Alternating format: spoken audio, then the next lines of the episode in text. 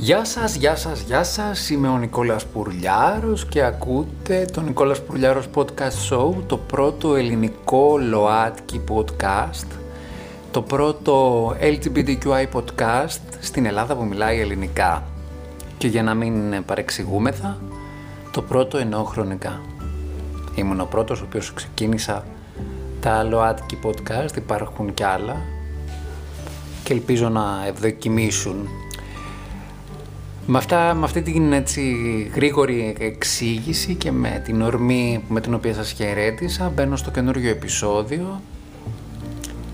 Στην αρχή φυσικά ζητώ και πάλι συγγνώμη γιατί έχω καθυστερήσει πάρα πολύ να κάνω καινούριο επεισόδιο. Έχει περάσει ένας μήνας, ήταν ένας πολύ γεμάτος μήνας με πάρα πολλές εξελίξεις επαγγελματικές, δημιουργικές. Ασχολήθηκα αρκετά με το βιβλίο μου το οποίο πλέον βαίνει προς το τυπογραφείο. Το χαμόγελο συνάντησε ένα δάκρυ από τις εκδόσεις Ιδροπλάνου. Πριν από μερικές μέρες είδα την πρώτη επιμέλεια και ένιωσα πάρα πολύ παράξενα, να σας πω την αλήθεια. Χάρηκα πάρα πολύ που είδα πολύ ελάχιστες παρεμβάσεις από την επιμελήτριά μου. Είδα μια έτσι πιο φιλολογική προσέγγισης στο πώς πρέπει να έχει το κείμενο και ήταν παράξενο και συγκινητικό Υπό την έννοια ότι καταλαβαίνεις ότι ένα έργο το οποίο το δημιούργησες εσύ φεύγει κάποια στιγμή από, φεύγει από κοντά σου, αφορά άλλους ανθρώπους πια. Στην αρχή την επιμέλεια, μετά τον ε, τυπογράφο, τον άνθρωπο που θα στήσει μάλλον τον art director, μετά τον τυπογράφο. Είναι ένα βιβλίο το οποίο το αγαπώ πάρα πολύ γιατί έχει και λοατική πρόσημο και πώς θα μπορούσε άλλωστε να μην έχει από έναν περήφανο ομοφυλόβουλο άντρα και είχα και διάφορες εξέλιξεις προσωπικά στα επαγγελματικά μου, οπότε ήμουνα λίγο αγχωμένος, λίγο δεν είχα χρόνο, λίγο ήθελα να βρω ξανά τα πατήματά μου και να έχω να σας πω ιστορίες οι οποίες έχουν ζουμί, έχουν ενσυναίσθηση, έχουν συγκίνηση, χαρά, ανθρωπιά. Αυτός είναι ο στόχος με τον οποίο γράφω. Αυτός είναι και ο στόχος με τον οποίο κάνω αυτό το podcast. Και ευρύτερα πίσω από όλα αυτά, αυτός είναι ο στόχος με τον οποίο εγώ ζω. Τελικά. Οπότε θέλω να μου συγχωρήσετε αυτή τη μικρή καθυστέρηση που ήταν μεγάλη. Θέλω να σας πω ένα πολύ μεγάλο ευχαριστώ ότι παρά την καθυστέρησή μου δεν ένιωσα την έλλειψή σας. Έβλεπα δηλαδή ότι ανεβαίνανε οι ακροάσεις Πράγμα που σημαίνει ότι κάτι κάνω καλά και σας έλειψα. Και ελπίζω αυτή η σχέση αγάπης την οποία έχουμε εδώ και έναν χρόνο να συνεχιστεί και μέσα σε όλα φυσικά έχουμε και το ευχάριστο νέο ότι προχωράνε επιτέλους οι εμβολιασμοί και ότι σε 10 μέρες εμβολιάζομαι κι εγώ. Και είμαι στην κατηγορία της νεολαίας που θα κάνει AstraZeneca.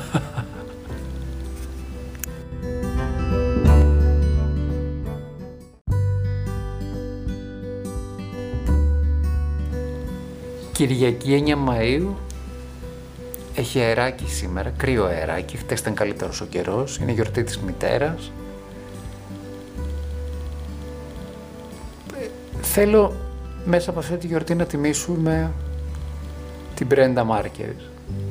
Το έγραψε και στο facebook, όσοι με ακολουθείτε θα το έχετε δει, αλλά για τους περισσότερους που δεν το έχετε δει και ακούτε μόνο τη φωνή μου και ξέρετε μόνο την podcast ακτιβιστική μου ΛΟΑΤΚΙ δράση, θέλω να σας πω ότι η Brenda Marquez είναι μια λατινογενής, μια λατινική καταγωγής Αμερικάνα, ήταν, η οποία γεννήθηκε το 1967, έχοντας ζήσει το πετσίδι στο αμερικανικό ρατσισμό των αυτοχθόνων, ήθελε έναν καλύτερο κόσμο για τα παιδιά της στις 13 Ιουνίου του 2016 η Μπρέντα χόρευε με το γιο της και το σύντροφο του γιού της σε ένα κλαμπ στο Ορλάντο ώσπου είδε ένοπλο να μπαίνει μέσα στο κλαμπ και να αρχίζει να σκοτώνει, να πυροβολεί και να σκοτώνει αδιακρίτως. Κατάλαβε ότι κινδύνευε ο γιος της. Έβαλε το σώμα της μπροστά, έφαγε αυτή τη σφαίρα για το παιδί της και μάλιστα το έκανε με έναν τρόπο έτσι ώστε να πέσει επάνω του, να τον καλύψει να τον βοηθήσει να προσποιηθεί τον νεκρό έτσι ώστε να γλιτώσει από τη μανία του ρατσιστή ομοφοβικού ο οποίος σκόρπισε πόνο και θάνατο το 2016 στο Ορλάντο στις Ηνωμένες Πολιτείες. Κάθε τέτοια μέρα πρέπει να θυμόμαστε την Πρέντα Μάρκες όχι γιατί πρέπει να πιστεύουμε ότι οι άνθρωποι πρέπει να θυσιάζονται επειδή έχουν γίνει γονείς, με αυτόν τον τρόπο να θυσιάζουν τις ζωές τους. Αλλά δεν πρέπει να το ξεχάσουμε ποτέ γιατί δεν πρέπει να έχουμε ξανά ποτέ θέματα αγάπης. Η Μπρέντα έπεσε θύμα αγάπη, της αγάπης της για το παιδί της, χωρίς να φταίει. Από το χέρι ενός σχιζοφρενούς, από το χέρι ενός άρρωστου ανθρώπου, γιατί η ομοφοβία, ο ρατσισμός έχει κάτι σάπιο. Και χρειάζεται από την πλευρά τη δική μας πάρα πολύ μεγάλη ψυχική αντοχή και μετριοπάθεια για να μπούμε συντεταγμένα στη διαδικασία να αντιμετωπίσουμε αυτά τα όντα. Είναι πολύ οδυνηρό να χάνεις έναν δικό σου άνθρωπο και μάλιστα κατά από αυτές τις συνθήκες, ξέροντας ότι σε προστάτευσε, αλλά πρέπει να πιστέψουμε συνταγμένα στα όργανα της δημοκρατίας και που διατρέχουν των, των συνταγμάτων μας, των, του πολιτισμού μας, του δυτικού πολιτισμού μας, που διατρέχει την καθημερινότητά μας έτσι ώστε να αντιμετωπιστούν συντεταγμένα και σύνομα.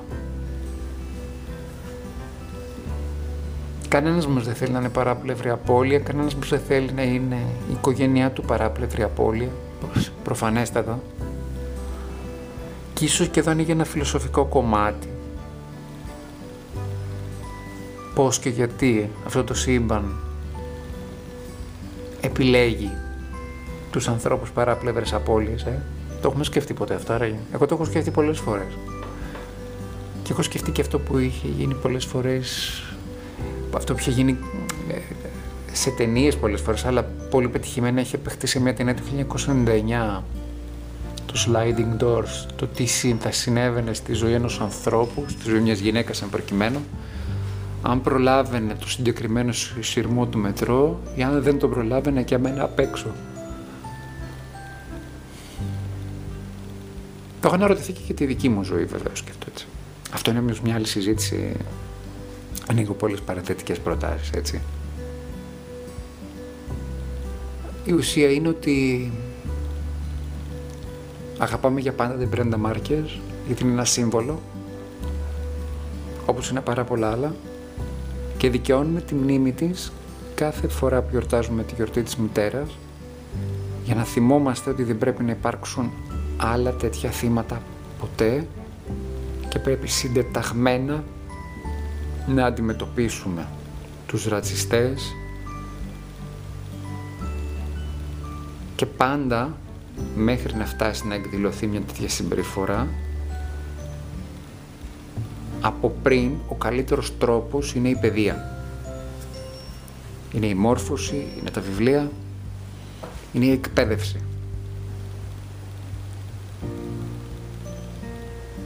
Όσο και αν ακούγεται αυτό vintage και βαρετό σε κάποια ειδικότερα, ιδιαίτερα νεότερα μέλη της ΛΟΑΤΚΙ κοινότητας. Και λυπάμαι πάρα πολύ που κάποιοι φορούν το μανδύο του δικαιωματία ή του προοδευτικού οι οποίοι με, μέσα στα πλαίσια του συγκεκριμένου ιδεολογικού, ιδεολογικού τους προσανατολισμού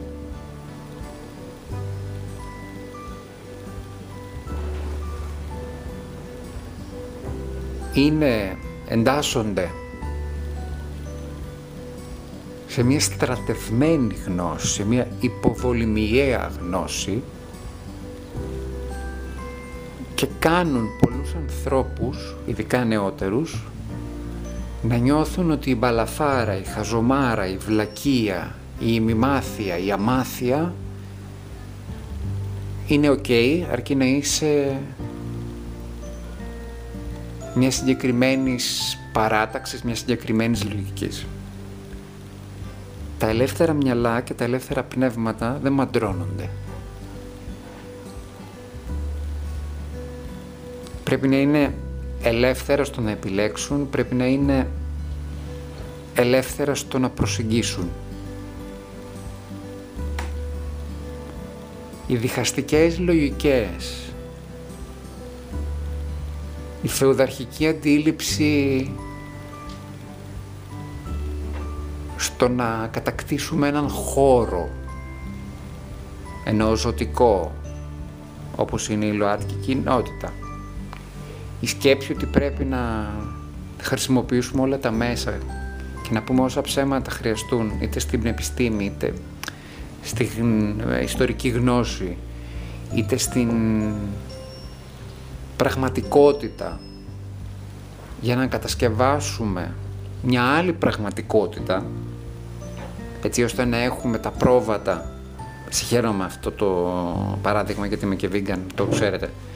Να έχουμε τους ανθρώπους σε ένα στρατό και να τους υποδηγετούμε είναι ότι χειρότερο.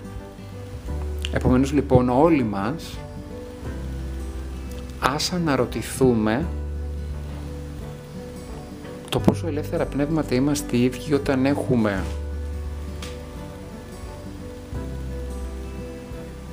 βάλει τη σκέψη μας και το προσωπικό μας κεφάλαιο στην υπηρεσία κάποιων οι οποίοι εκμεταλλεύονται τη διάθεσή μας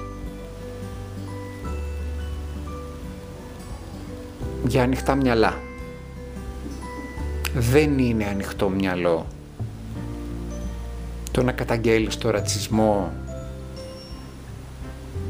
και να έχεις μέσα σου ρατσιστική νοοτροπία για όποιον είναι διαφορετικός από σένα, είτε πολιτικά, είτε φιλοσοφικά, είτε σε οποιοδήποτε άλλο πεδίο.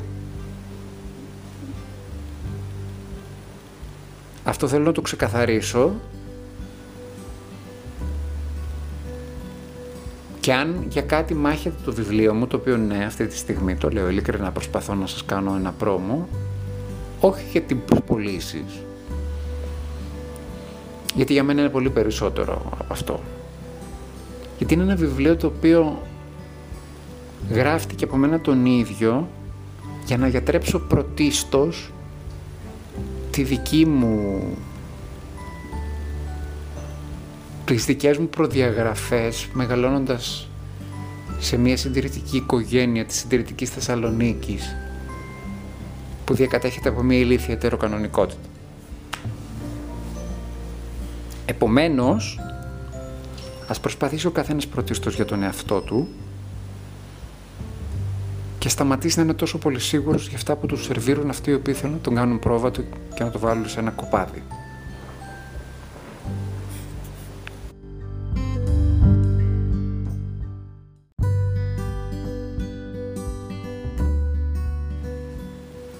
Πριν από μερικές ημέρες είχα μια συνάντηση με κάποιους ανθρώπους από μια εταιρεία στην Ανατολική Ευρώπη.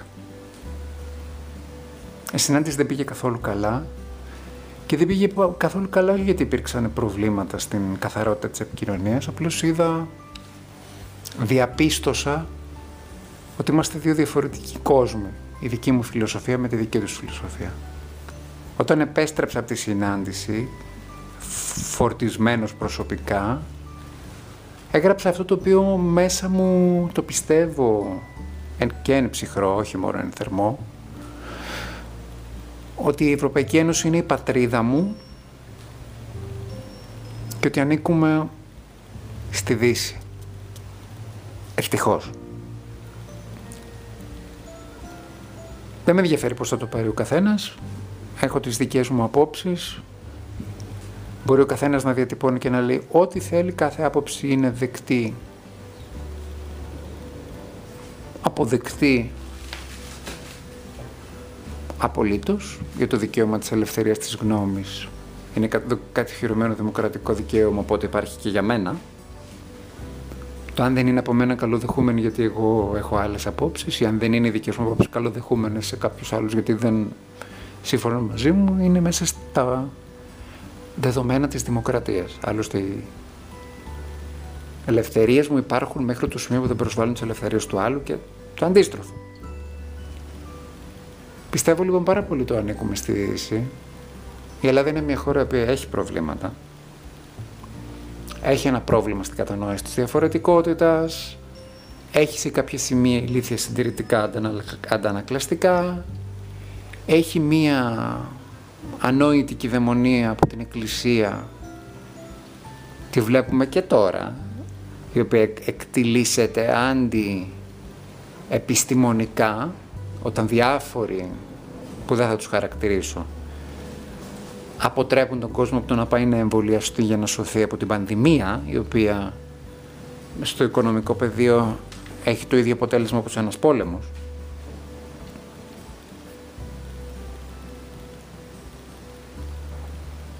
Ωστόσο, παρά τα προβλήματα, και με δεδομένο ότι έχουν αυξηθεί τα περιστατικά ενδοοικογενειακής βίας λόγω του εγκλισμού, αυτό βέβαια είναι ένα γενικότερο φαινόμενο, λίγο θα σχολιάσω τα δικά μας οικία κακά. Υπάρχει ακόμη ένας σεβασμός στην ανθρώπινη ζωή. Σεβασμό τον οποίο δεν έδειξαν κάποιοι λετονοί, κάποιος λετονός, ο οποίος θρασίτατα έβαλε φωτιά και έκαψε έναν συμπατριώτη του ΛΟΑΤΚΙ. Το έχετε διαβάσει όλοι, το έχουμε διαβάσει όλοι. Η Λετωνία είναι χώρα της Ευρωπαϊκής Ένωσης, χώρα που ανήκει στην Ευρωζώνη. Προφανέστατα έχει ακόμη δυσκολίες στο να ενσωματωθείς στα ευρωπαϊκά ιδεώδη.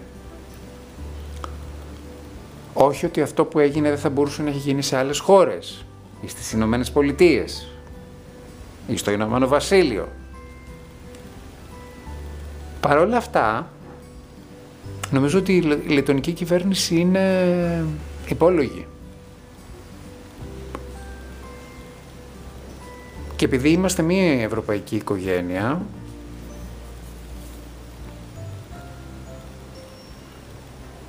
η Λετωνία από τη στιγμή που αποδέχθηκε να υπάρχει στην Ευρωπαϊκή Ένωση θα πρέπει να αποτινάξει το οποιοδήποτε παρελθόν έχει σε σχέση με την αντιμετώπιση της διαφορετικότητας. Γιατί εδώ πια δεν είμαστε Σοβιετία. Δεν υπάρχει ο, πουτανι... ο δικτάτορας τύπου Πούτιν.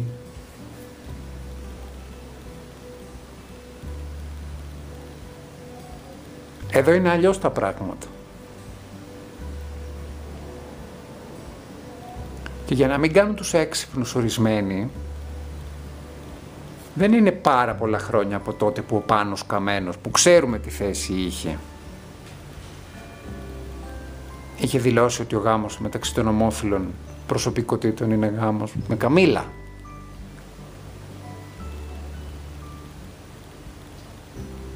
Σε προοδευτική υποτίθεται κυβέρνηση. Αυτά δεν πρέπει να τα ξεχάσουμε γιατί δεν είναι 100 χρόνια πίσω, είναι 5-6 χρόνια πίσω. Όπως επίσης δεν πρέπει να ξεχάσουμε τον νεαρό Λετωνό.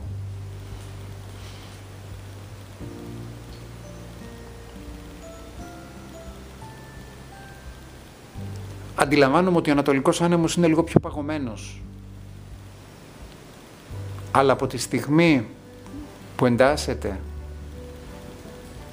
στην καλύτερη κοινωνία του πλανήτη, την Ευρώπη, την οποία ορισμένοι εντελώς ηλικιωδώς βρίζουνε, Έλληνες εννοώ,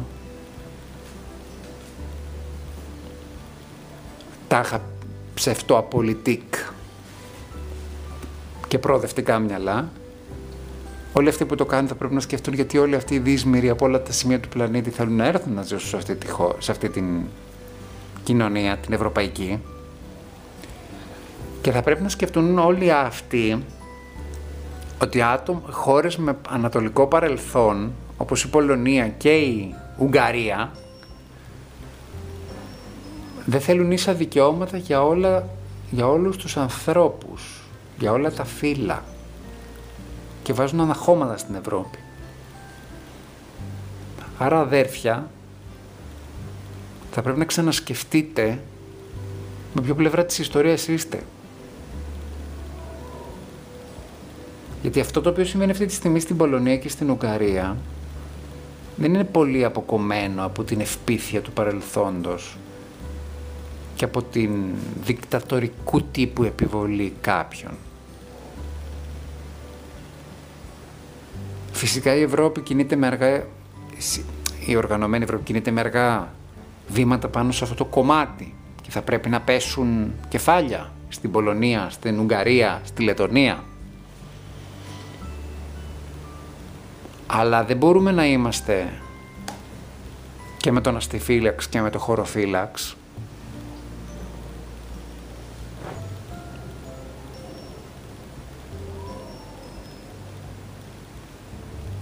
Και αυτό για την Πολωνία, την Ουγγαρία και τη Λετωνία.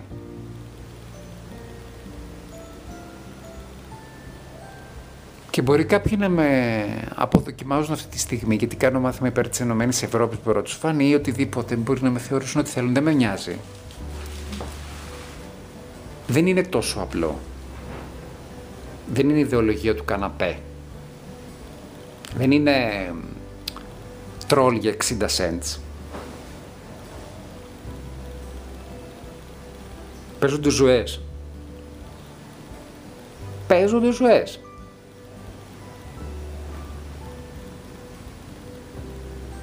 Και όλοι αυτοί οι αντιευρωπαίοι αντισυστημικοί τύποι να σκεφτούν τι γίνεται στις χώρες της Ευρασίας που έλεγε και ο Πάνος Καμένος που αγαπάτε. Στη Ρωσία, στην Κίνα. Τι γίνεται εκεί με τα ΛΟΑΤΚΙ δικαιώματα;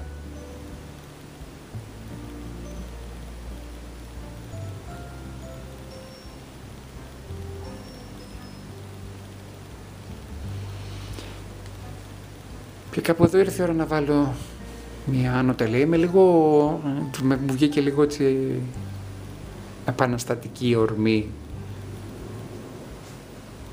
Αλλά αυτό το podcast και ο άνθρωπος ο οποίος κρύβεται πίσω από αυτό, αυτός που γράφει αυτά τα άρθρα, αυτός που γράφει τα βιβλία του, είναι ένας άνθρωπος που αγαπάει πάρα πολύ την Ευρώπη, που χαίρεται που η Ελλάδα είναι μέλος της Ευρώπης, λυπάται που η Ελλάδα πάει αργά,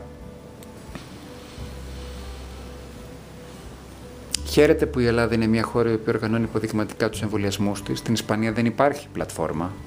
Οι, οι, οι εμβολιασμοί οργανώνονται με το τηλέφωνο, αν είναι δυνατόν. Και όμως ναι. Τέλος πάντων,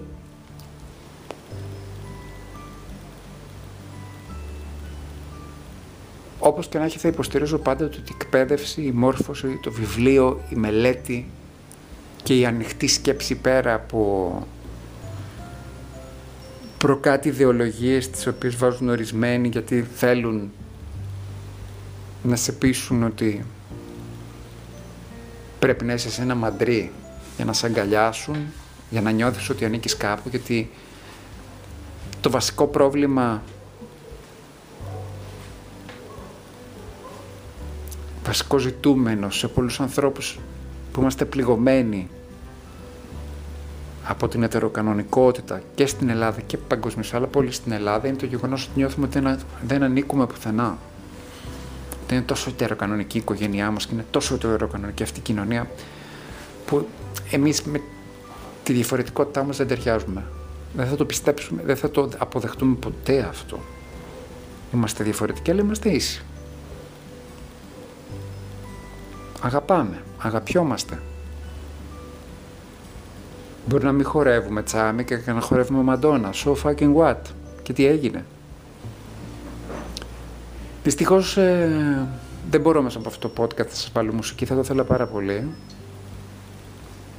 Θα ήθελα να σας αφιερώσω ένα τραγούδι, βάλτε το να το ακούσετε στο YouTube, είναι το Lonely People των America, που λέει ότι αυτό το τραγούδι είναι για τους μοναχικούς ανθρώπους, για τους ελεύθερους singles, τους που δεν έχουν κάποια σχέση ή δεν είναι παντρεμένοι πρέπει μην το βάζετε κάτω ποτέ.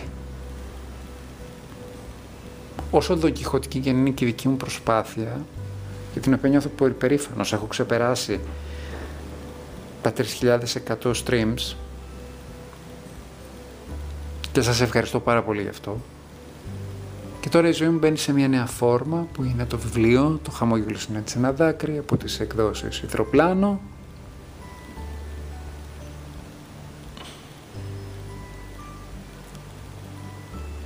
χαίρομαι που εξακολουθώ να έχω αυτή τη δύναμη μέσα μου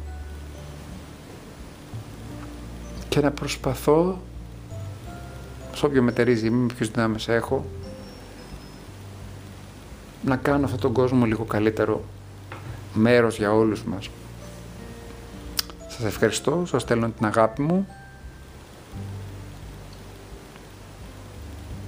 και ένα χαμόγελο θα έρθει να σβήσει το δάκρυ. Πάντα. Είμαι ο Νικόλας Πουρλιάρος. Ακούσατε το Νικόλας Πουρλιάρος Podcast Show σε πολλές πλατφόρμες. Βλέπω πια ότι μας έχουν βάλει και σε άλλες. Το θεωρώ προσωπική επιτυχία αυτό, να το ξέρετε. Καλό είναι να αγαπιόμαστε ρε παιδιά.